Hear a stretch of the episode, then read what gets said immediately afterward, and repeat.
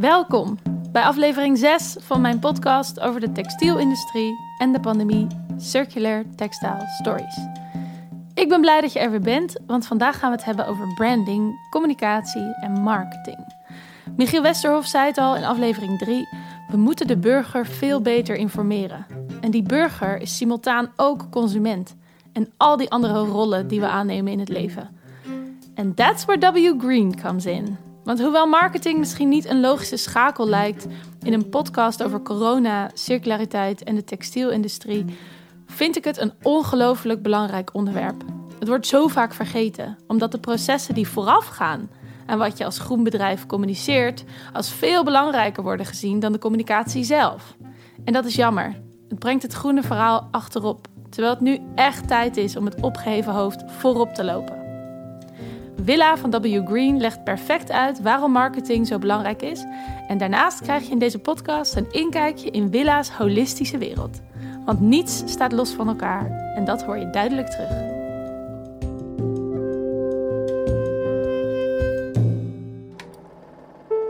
Zoals het een echte pandemie-podcast betaamt, zijn deze gesprekken niet live opgenomen, maar via Zoom. En dat kun je soms horen aan de audio-kwaliteit. Oké, veel plezier met de aflevering. Uh, ik ben Willa Stoutenbeek en ik ben oprichter en uh, creatief directeur van W Green. En wij zijn een branding- en communicatiebureau wat bijna tien jaar bestaat. In november 2010 zijn we opgestart. En wij zetten ons in voor duurzame merken. Uh, aan de ene kant door ze een platform te bieden, te zorgen dat, dat hun verhalen gedeeld worden en, uh, en daardoor ook gehoord worden. Aan de andere kant hopen we daarmee ook uh, bedrijven die misschien wel willen, maar niet weten hoe, te inspireren en, en ook feitelijk te adviseren over hoe ze het anders kunnen aanpakken. En daarmee hopen we dat we in ieder geval een kleine speel uh, kunnen zijn in een, in een meer duurzame toekomst. Nice. Ik ben heel blij dat ik je kan spreken vandaag voor de podcast. Ik wilde graag aftrappen met de rol van de consument, omdat ik heel benieuwd ben hoe jij vanuit een branding- en marketing-oogpunt die rol ziet. Ja, ik denk dat de rol van de consument een hele belangrijke is. Maar ik denk wel tevens dat er ook een hele grote verantwoordelijkheid ligt bij het bedrijfsleven. En net zoals een heleboel dingen binnen de mode-industrie of überhaupt binnen een heleboel industrieën is het gewoon helaas niet helemaal te isoleren. Dus er is niet één grote verantwoordelijke, maar het is eigenlijk een samenwerking van alle partijen. Wij, onze, onze doelgroep is met name natuurlijk de media, zeg maar op, in ieder geval op het gebied van communicatie, PR, is dat, is dat eigenlijk onze doelgroep. En, zij, en hun doelgroep is dan natuurlijk weer de consument. Um, en ik denk dat een heleboel consumenten op dit moment eigenlijk misschien op papier wel zouden willen, maar het zo'n ongelooflijk complex verhaal vinden. En uh, dan maar denken, nou ja, wat kan ik er dan eigenlijk aan doen? Dus heel veel consumenten voelen zich daar niet zo heel erg empowered in. Of hebben daar niet het gevoel dat ze daar heel veel invloed hebben. Terwijl uiteindelijk hebben ze natuurlijk ongelooflijk veel invloed. Want op het moment dat zij uh, besluiten dat ze iets niet meer kopen. Uh, ik neem vaak het voorbeeld van het ene moment waarop we nog allemaal de Blackberry hadden. En het volgende moment waarop we allemaal een iPhone hadden. Ik bedoel, dat is helemaal consument gedreven. Uh, en daar heeft natuurlijk marketing bijvoorbeeld ook een hele grote rol in. Dus daarom begrijp ik ook, weet je, dat onze rol in marketing, branding, communicatie, die is ook heel belangrijk. Want ik denk dat inderdaad het, het vertellen van de verhalen belangrijk is. Maar wat ik heel vaak ontdek in duurzame merken, uh, en dat wordt gelukkig steeds minder, maar dat is ook dat ze eigenlijk marketing een beetje vies vinden omdat het voelt alsof je iemand een soort kat in de zak verkoopt. Alsof je iets grootser wilt voordoen dan dat het eigenlijk is. Terwijl ik denk dat wat heel veel merken vergeten is dat mensen gewoon anders niet weten dat ze bestaan. Niet weten waar ze voor staan. En uh, ja, dat dat wel echt wezenlijk heel belangrijk is. En dat is ook het grote verschil wat mij opvalt zeg maar, tussen de gewone mode-industrie versus duurzame mode. Is dat de gewone mode-industrie echt heel veel bestaat uit uh, communicatie. Dus heel veel naar de buitenkant. Alles ziet er fantastisch mooi uit. Alle verhalen zijn ongelooflijk opgeklopt. Waanzinnig mooie campagnes worden er opgezet. Met mooie visuals, met mooie websites, met uh, Instagram-campagnes, met uh, nou ja, gewoon campagnes op straat, op televisie. En dan heb je zeg maar de duurzame um, industrie, daar zijn heel veel mensen die zoiets hebben van, maar ik doe het gewoon goed en ik wil vooral al mijn aandacht en mijn tijd en mijn geld en mijn energie stoppen in het maakproces en in de arbeiders en om te zorgen dat dat gewoon echt de aandacht krijgt die het, ja, die het eigenlijk verdient. En daarmee vergeten ze eigenlijk dat hele stuk aan de voorkant. En uh, dan hebben ze misschien wel een leuk Instagram-account waar dan een paar hele trouwe volgers op zitten. En mensen die sowieso al duurzame mode zouden kopen, die eigenlijk niks anders zouden kopen. Nou, die, die moedigen dat ook allemaal nog eens aan. Bij alles wat ze doen, krijgen ze een heleboel likes en een heleboel uh, gejuich vanuit die doelgroep. En dat, dat is op zich ook heel goed, want ik ben heel blij dat, dat die mensen ook helpen stimuleren. En tegelijkertijd eh, is dat zo'n klein gedeelte van de, van de consumenten, van de markt, uh, dat het heel erg blijft hangen in die hoek en dat ze daar ook verder niet heel makkelijk uitkomen. Dus de focus ligt dan eigenlijk op het goed doen, maar dat zorgt ervoor dat er weinig geld over is om te vertellen wat ze dan zo goed doen aan een breder publiek. Ja, precies. En dat betekent dat die merken eigenlijk gewoon niet kunnen groeien. Uh, dat uh, nu dus bijvoorbeeld wat je ziet is dat omdat die behoefte er wel ligt bij de consument, dat een heleboel gewone merken daar dan op in gaan spelen met allerlei campagnes en verhalen en greenwashing. En nou ja, wat je dan krijgt is eigenlijk dat de consument al helemaal denkt, nou nou begrijp ik het helemaal niet meer, want nu zegt ineens Primark dat ze een ethical fashion brand zijn. Hoe zit dat nou? En nu zag ik bijvoorbeeld ook vorige week dat, um, en die begrijp ik nog niet helemaal, die moet ik nog even goed induiken, maar bijvoorbeeld Fashion Revolution, wat ik als een heel goed orgaan uh, beschouw zelf, die hebben H&M als most transparent brand of the world uh, verkozen. En daar heeft H&M ook best wel ja, mee gepocht. Dat hebben ze vervolgens hebben ze dat, ze dat wel zeg maar duur komen te staan. De hele online modewereld viel daar eigenlijk over. En toen hebben ze dat ook weer van hun social media kanalen afgehaald. Maar het is gewoon heel lastig. Want dat soort partijen, uh, zoals de H&M's en uh, de grote merken zoals een Primark, die hebben gewoon hele grote budgetten. Die zien de kracht van marketing wel in. En die investeren daar ook heel erg veel in. En dat kan natuurlijk ook omdat ze eigenlijk uh, ja, aan het begin van de keten geven ze daar gewoon eigenlijk natuurlijk veel minder geld uit. En drukken ze de kosten, zodat ze aan het einde meer geld over hebben wat ze dan weer kunnen investeren in marketing. Dus ik begrijp ook wel dat het heel lastig is voor duurzaam merken om daar tegenop te boksen. Maar om, om gewoon niet mee te doen of dat niet serieus te nemen, dat, is, dat is eigenlijk ook best gevaarlijk. Want dat betekent gewoon dat consumenten echt, ja, eigenlijk vooral die verhalen van dat soort partijen horen. En dan horen ze hier en daar wel, bijvoorbeeld via de media of via wat mensen die ze volgen, dat dat eigenlijk allemaal greenwashing is en dat ze dat niet moeten geloven. Maar dat, dat is eigenlijk wel een beetje het enige wat ze echt voorgeschoteld krijgen. Dus wat dan? Nou ja, en dan, dan zijn mensen in de war en dan uh, doen ze vervolgens niet veel. Het is een beetje het. Uh het ding wat ik nu hoor, dat je eigenlijk zegt van als je maar genoeg berichten verspreidt, van eh, dat, zoals die grote merken dan misschien redeneren, dan krijg je vanzelf genoeg verwarring, is eigenlijk het enige doel, denk ik dan.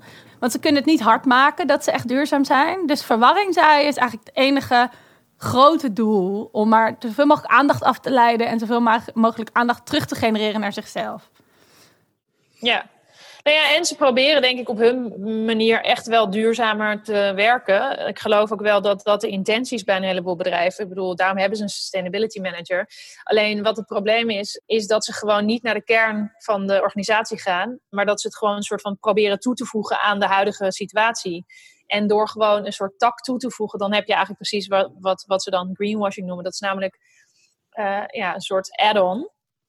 Um, maar daarmee ver verander je in de basis gewoon niet genoeg. En in de basis is een bedrijf wat bijvoorbeeld 52 collecties per jaar produceert, is niet duurzaam en kan ook niet duurzaam zijn. En dan kan je misschien wel betere stoffen gebruiken. En op zich, elke stap in de goede richting is er natuurlijk één. Um, want, want als een grote partij zoals een Zara of een H&M of een, nou ja, noem, noem ze maar op. Ik wil niet altijd H&M erbij halen, maar dat is toevallig ook omdat ze zichzelf zo in de kijker spelen op dit vlak. Dus daarmee mhm. halen ze natuurlijk ook veel, ja, halen zichzelf ook veel kritiek op de hals. Maar ja, kijk, als zij uh, organic cotton gaan gebruiken, heeft dat natuurlijk gewoon op, op, op globaal niveau echt wel impact. Uh, dus dat wil ik helemaal niet ontkennen. Alleen omdat het in de basis niet klopt, ja, is het, is het eigenlijk gewoon een soort van symptoombestrijding in plaats van dat je gewoon echt uh, iets op een duurzame manier aanpakt. Ja, zeker. Een beetje alsof je nu weet je, tegen mensen zegt: ga binnen zitten met corona. Uh, dat, is ook, dat, is, dat, is, dat is goed, maar het is een tijdelijke oplossing. Dat kan je, niet, dat kan je niet voor altijd blijven doen. Op een gegeven moment moet daar een, een meer structurele oplossing komen. Nou, en het is ook uh, in coronatermen een beetje de easy way, weet je wel. Iets op slot doen is natuurlijk eenvoudig, maar het stuk daarna is eigenlijk ingewikkelder. En dat is mooi wel eigenlijk hoe je dat soort van vergelijking trekt, want het is eigenlijk exact wat er nu moet gebeuren. En nu moet het soort van structureel en dat is dan het ingewikkeldste stuk. Ja, precies. En, ja, en daar moeten gewoon, en daar moeten gewoon denk ik hele economische modellen moeten op zijn kop of overhoop. En daar moet gewoon helemaal opnieuw gekeken worden naar hoe het wel kan werken.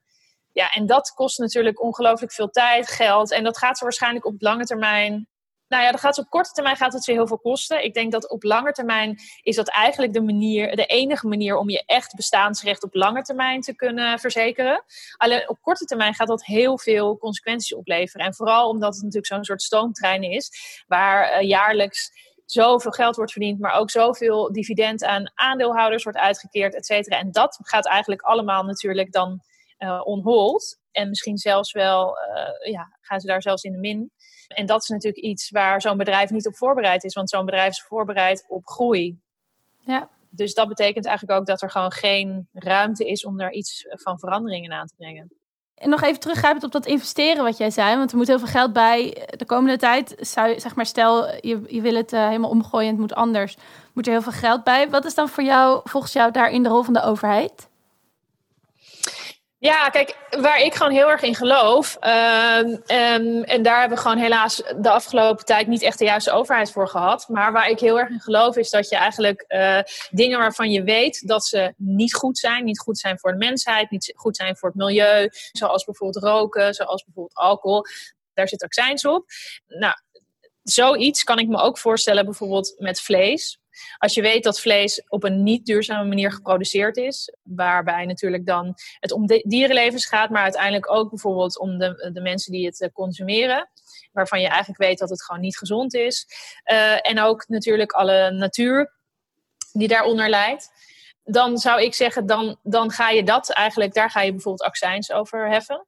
En die accijns die daar dan over wordt geheven, kun je weer ten goede laten komen aan de goede kant.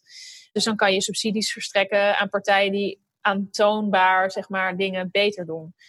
Uh, nou ja, dat, dat soort dingen lijken me heel logisch. En, uh, en ik hoop echt, echt, echt, echt heel erg dat wij als overheid uh, en als Nederland, zeg maar, dus ook als stemmers, hiervan leren. En, en echt ja, toch weer naar een socialer, um, ja, soort holistischer systeem gaan. Waarbij we gewoon bepaalde dingen niet onder de uh, mat vegen. Waarbij we gewoon echt kijken naar het hele systeem. En wat de, zowel de korte termijn als de lange termijn consequenties zijn. Want hetzelfde natuurlijk met. Is daar, is daar een kans voor, denk je? Want je zei net ook al van: ik maak me zorgen. Wat zijn dan in relatie daar, daartoe je zorgen? Nou, mijn zorgen zijn dat we hier niks van leren. Want ik denk dat mm, heel veel mensen na 2008 niet hadden verwacht dat er gewoon binnen, um, nou ja, laten we zeggen, een ruime tien jaar weer een crisis op de loer lag. Hoewel ik hem al best wel een tijdje zag aankomen, niet in deze vorm, niet in de vorm van een pandemie, maar wel in de vorm van dat het systeem op een gegeven moment gewoon toch echt een soort van scheuren begint. Uh, ik bedoel, die scheurtjes zijn er al, maar dat het op een gegeven moment toch echt uh, ja, een soort van zou imploderen op een bepaalde manier. Ja. Um, heel veel mensen hadden zoiets, ja, waar heb je het over? Waar heb je het over? Maar het systeem was gewoon heel raar en scheef ingericht op heel veel fronten. Um, dus er hoeft maar dit te gebeuren. En je krijgt een situatie zoals deze. Ja. Nu kunnen we natuurlijk, dit is iets wat op wereldniveau speelt. En we hebben gewoon geen invloed op de rest van de wereld. In ieder geval deels wel, maar natuurlijk, we hebben geen zeggenschap over de rest van de wereld. Amerika wel, nee. overigens. Ja, Die, ze denken zelf wel dat ze dat hebben, ja. Maar waar ik me gewoon zorgen over maak, is dat we hier niks van leren. En dat dan op een gegeven moment de backlash op de lange termijn nog groter zal zijn op het moment dat je gewoon niet echt oplost, niet echt in de kern van het probleem gaat zoeken. En je kan dan nu zeg maar zeggen, de kern van het probleem is, uh, is corona. Maar dat is niet de kern van het probleem. Dat is nee. een symptoom van een ja. veel groter probleem, waardoor dit nu zich kan manifesteren. Maar op het moment dat je dus niet echt naar de kern daarvan wilt gaan, ja, dan, dan komt er gewoon binnen niet al te lange tijd waarschijnlijk weer een herhaling die alsnog heftiger zal zijn. En ik denk dat dat zich zo zal blijven herhalen totdat we gewoon echt dingen anders gaan aanpakken. Ja. En dus ik maak me zorgen. Aan de ene kant zie ik heel veel kansen. En denk ik, ik ben heel positief ingesteld. Ik zelf maak me bijvoorbeeld niet zoveel zorgen of mijn bedrijf de crisis doorkomt. Of dat ik de crisis doorkom. Ik, ik ben ook best bereid om om, om zeg maar daarin uh, dingen te veranderen. Uh, weet je, vanuit mijn bedrijf, als dingen anders moeten, om, omdat we daarmee toekomstbestendiger worden, prima. Weet je, ik heb ook um, afgelopen maand tegen mijn bedrijf gezegd van ik lever 25% van mijn salaris in. Terwijl ik heb echt niet een heel hoog salaris. Dus ik ben bereid als een voorbeeld, maar zo zijn er nog heel veel andere voorbeelden. Waarbij ik probeer gewoon te kijken van hoe kunnen we flexibel zijn en hoe kunnen we met, met kleine oplossingen toch weer dingen faciliteren. Alleen ik denk dat een heleboel mensen en ook onze overheid niet bereid zijn om uh, in te leveren. Hoewel ik het niet per se zo heel erg zie als inleveren. Dit is dan toevallig wel letterlijk inleveren. Maar um, ik denk dat anders is niet per se. Uh, voor heel veel mensen is anders slechter. Hè? Want anders is onzeker. Um, uh, we hebben nog nooit het anders gedaan. Dus hoe gaat het dan voelen om het anders te doen? Dan krijgen we een soort ja. heimwee naar de tijd hoe het was. Maar ik hoop dat we, ja, dat we eigenlijk met terugwerkende kracht kijken naar, naar uh, deze crisis. En dat ook kunnen aanstippen als een kantelmoment. Uh, een soort tipping point waarop we eigenlijk uh, het stilstaan van het systeem hebben aangegrepen om het opnieuw uh, in te richten. Om, het, uh, te her om een heleboel dingen te heroverwegen. En vanuit die stilstand kun je vaak toch met een heel veel helderder perspectief, denk ik, naar dingen kijken. Ja. Dus ik hoop dat dat is hoe we erop terug gaan kijken.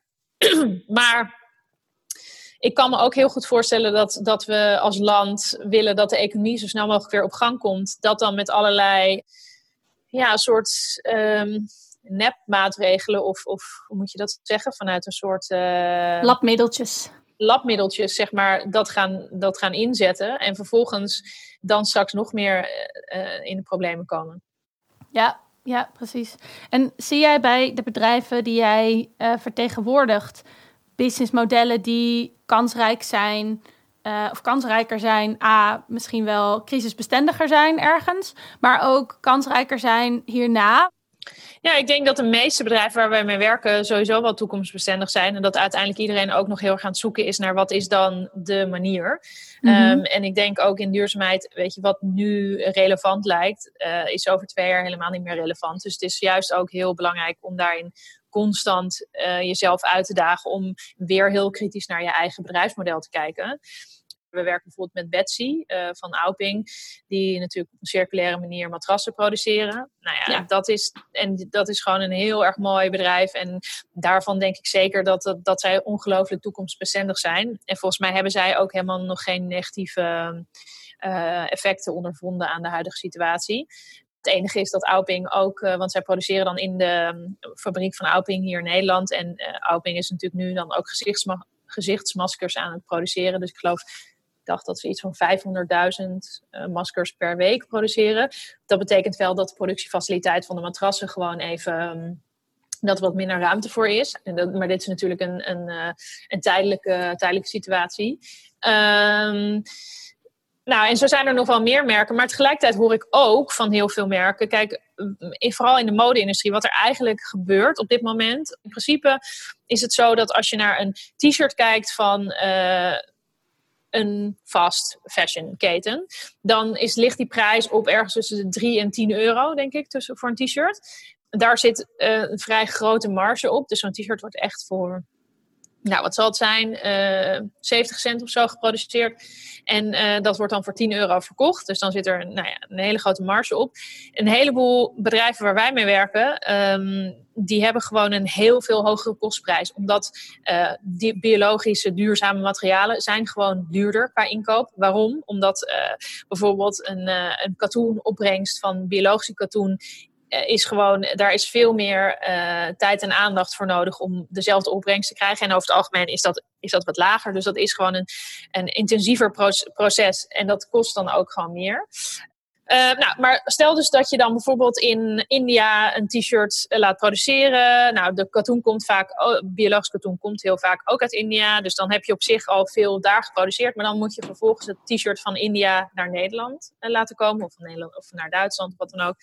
Dat wil je dan ook op een duurzame manier doen.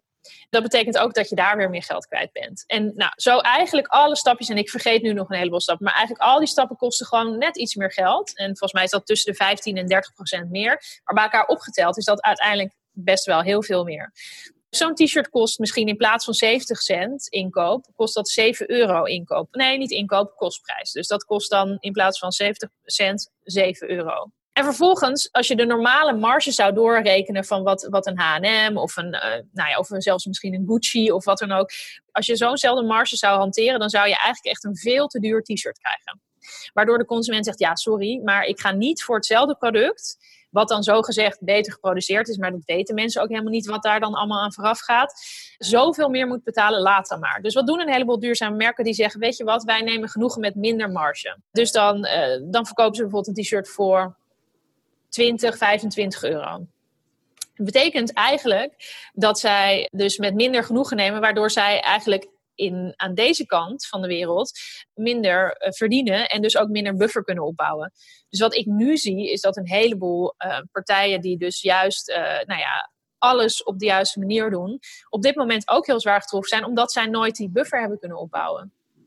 Nee. Omdat ze, en ook omdat zij natuurlijk dachten van ja, maar zolang het allemaal goed gaat en wij gewoon ons best doen, dan weet je, dan komen we er wel maar uiteindelijk is dat, dan heb je dus eigenlijk aan de onderkant of aan het begin van de, van de keten heb je dan niet zozeer een probleem. Want bijvoorbeeld een klant van mij, Armed Angels, die, die hebben ook gewoon gezegd, ondanks dat zij het ook heel zwaar hebben, maar hebben zij gezegd van wij komen gewoon onze verantwoordelijkheden na, zeker aan de, uh, de zwakste in de schakel, namelijk aan het begin van, uh, van, van uh, de keten, gaan wij gewoon onze verantwoordelijkheden nakomen. Dat betekent wel dat ze gewoon hier uiteindelijk wel ja, met, met hele grote uitdagingen te maken hebben. Dus dat is, dat is de andere kant van het verhaal.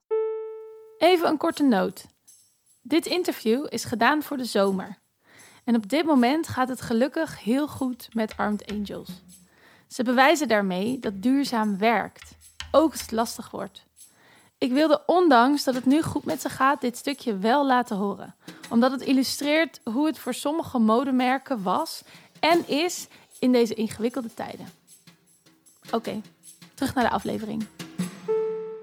Desondanks denk ik dat, dat dat soort partijen er wel doorheen komen. Maar wij hebben helaas al eh, een paar mensen zien omvallen. En, en ik weet ook dat er een paar bijvoorbeeld hele mooie duurzame kledingzaken ongelooflijk onder druk staan. Dus of die allemaal de crisis doorkwam, dat weet ik niet. Maar dat is eigenlijk ook omdat ze gewoon echt vanuit de, ja, vanuit de kern van hun overtuiging het op een betere manier wilden doen.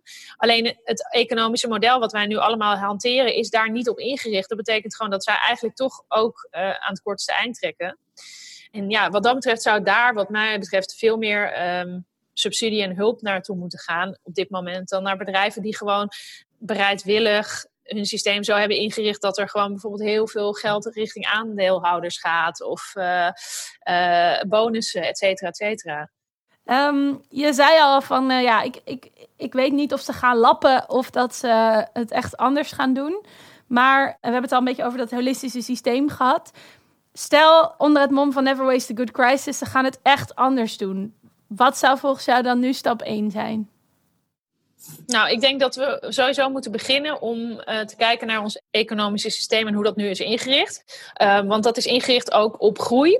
En op het moment dat we niet groeien, dan, is dat, uh, dan wordt dat gezien als negatief. Terwijl ik denk dat, ehm, dat onnodig duwen op groei, dat dat ook hele gekke gevolgen met zich meebrengt. En ik denk dat dat nu ook best wel duidelijk wordt. Dus ik denk dat we echt naar ons economisch systeem moeten, moeten kijken. En of dat dan een donut economy of wat het dan precies moet worden, weet ik niet.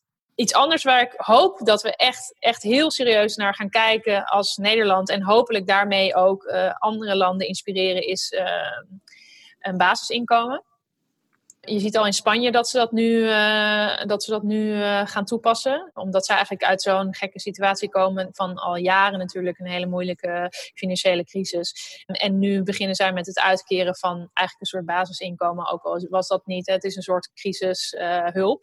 Uh, maar dat willen ze waarschijnlijk na deze situatie willen ze dat voortzetten.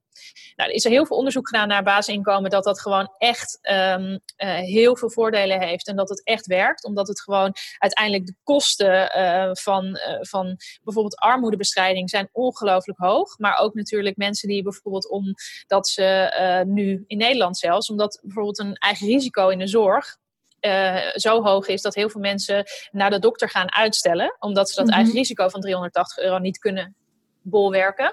Wat betekent dat als ze later naar de arts gaan, dat het vaak een veel duurder proces is. Het is natuurlijk hetzelfde als dat je op een gegeven moment je APK-keuring zo vaak overslaat. Uh, dan op een gegeven moment moet je gewoon in één keer heel veel geld betalen, omdat je misschien, uh, nou ja, omdat er gewoon echt onderdelen van je, van je auto kapot zijn, die je anders misschien als je ze goed had gesmeerd uh, en had je dat kunnen voorkomen. En, en dus, ik, dus ik hoop dat er gewoon daar heel serieus naar wordt gekeken. Want ik denk dat een ander probleem in deze uh, wereldcrisis is, is de ongelijkheid. Nou, daar, dus die ongelijkheid, daar moet denk ik echt, echt iets aan, aan veranderen. En dat kan bijvoorbeeld met een basisinkomen, zou daar een oplossing voor kunnen zijn. Ja. En voor de rest hoop ik gewoon heel erg dat, um, ja, dat er gewoon uh, um, een soort van, ja, ik weet niet of het een soort KPI's zijn of ja, doelstellingen sustainability goals. Dat er gewoon vanuit de overheid echt wordt gekeken naar bedrijven die eigenlijk alles op dat front goed doen.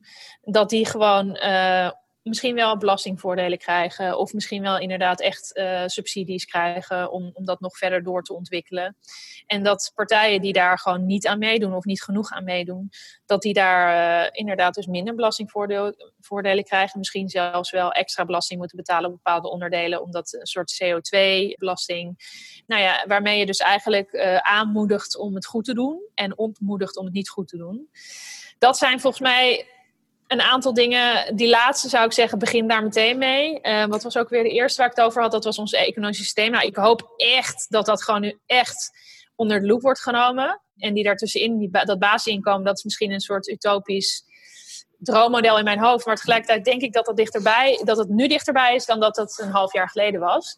Dus ik hoop eigenlijk ook dat, uh, dat daar heel serieus naar wordt gekeken. Dit was de holistische wereld van Willa. Ik hoop dat Rutte mee heeft geluisterd. Want alles is nou eenmaal met alles verbonden en dat is dan weer circulariteit. Daarmee is ook zeker haar Instagram-account een aanrader om te volgen. Van feminisme en Black Lives Matter tot ethics en aesthetics. Willa zet je weer even op scherp. Dankjewel voor het luisteren. Ik hoop dat je weer wat wijzer bent geworden en weer een nieuw puzzelstukje hebt voor jouw eigen circulaire plaatje. Willa zegt aan het eind iets over de donut-economie van Kate Brayworth en het basisinkomen. Daarover heb ik een aantal bronnen in de show notes gezet, mocht je zelf research willen doen. Daar vind je ook alle informatie over cirkelwaarde, de grondstoffenalliantie die deze podcast mogelijk maakt. Circular Textile Stories wordt gemaakt door mij, Rosa Schottens, en editor en sounddesigner Jeppe van Kesteren. Volgende week gaan we het hebben over transities. Michiel van Iperen schreef het boek Ondernemen voor Transitie. En als iets een mooie schop onder de kont van een transitie is, dan is het een crisis wel. Dus, tot volgende week.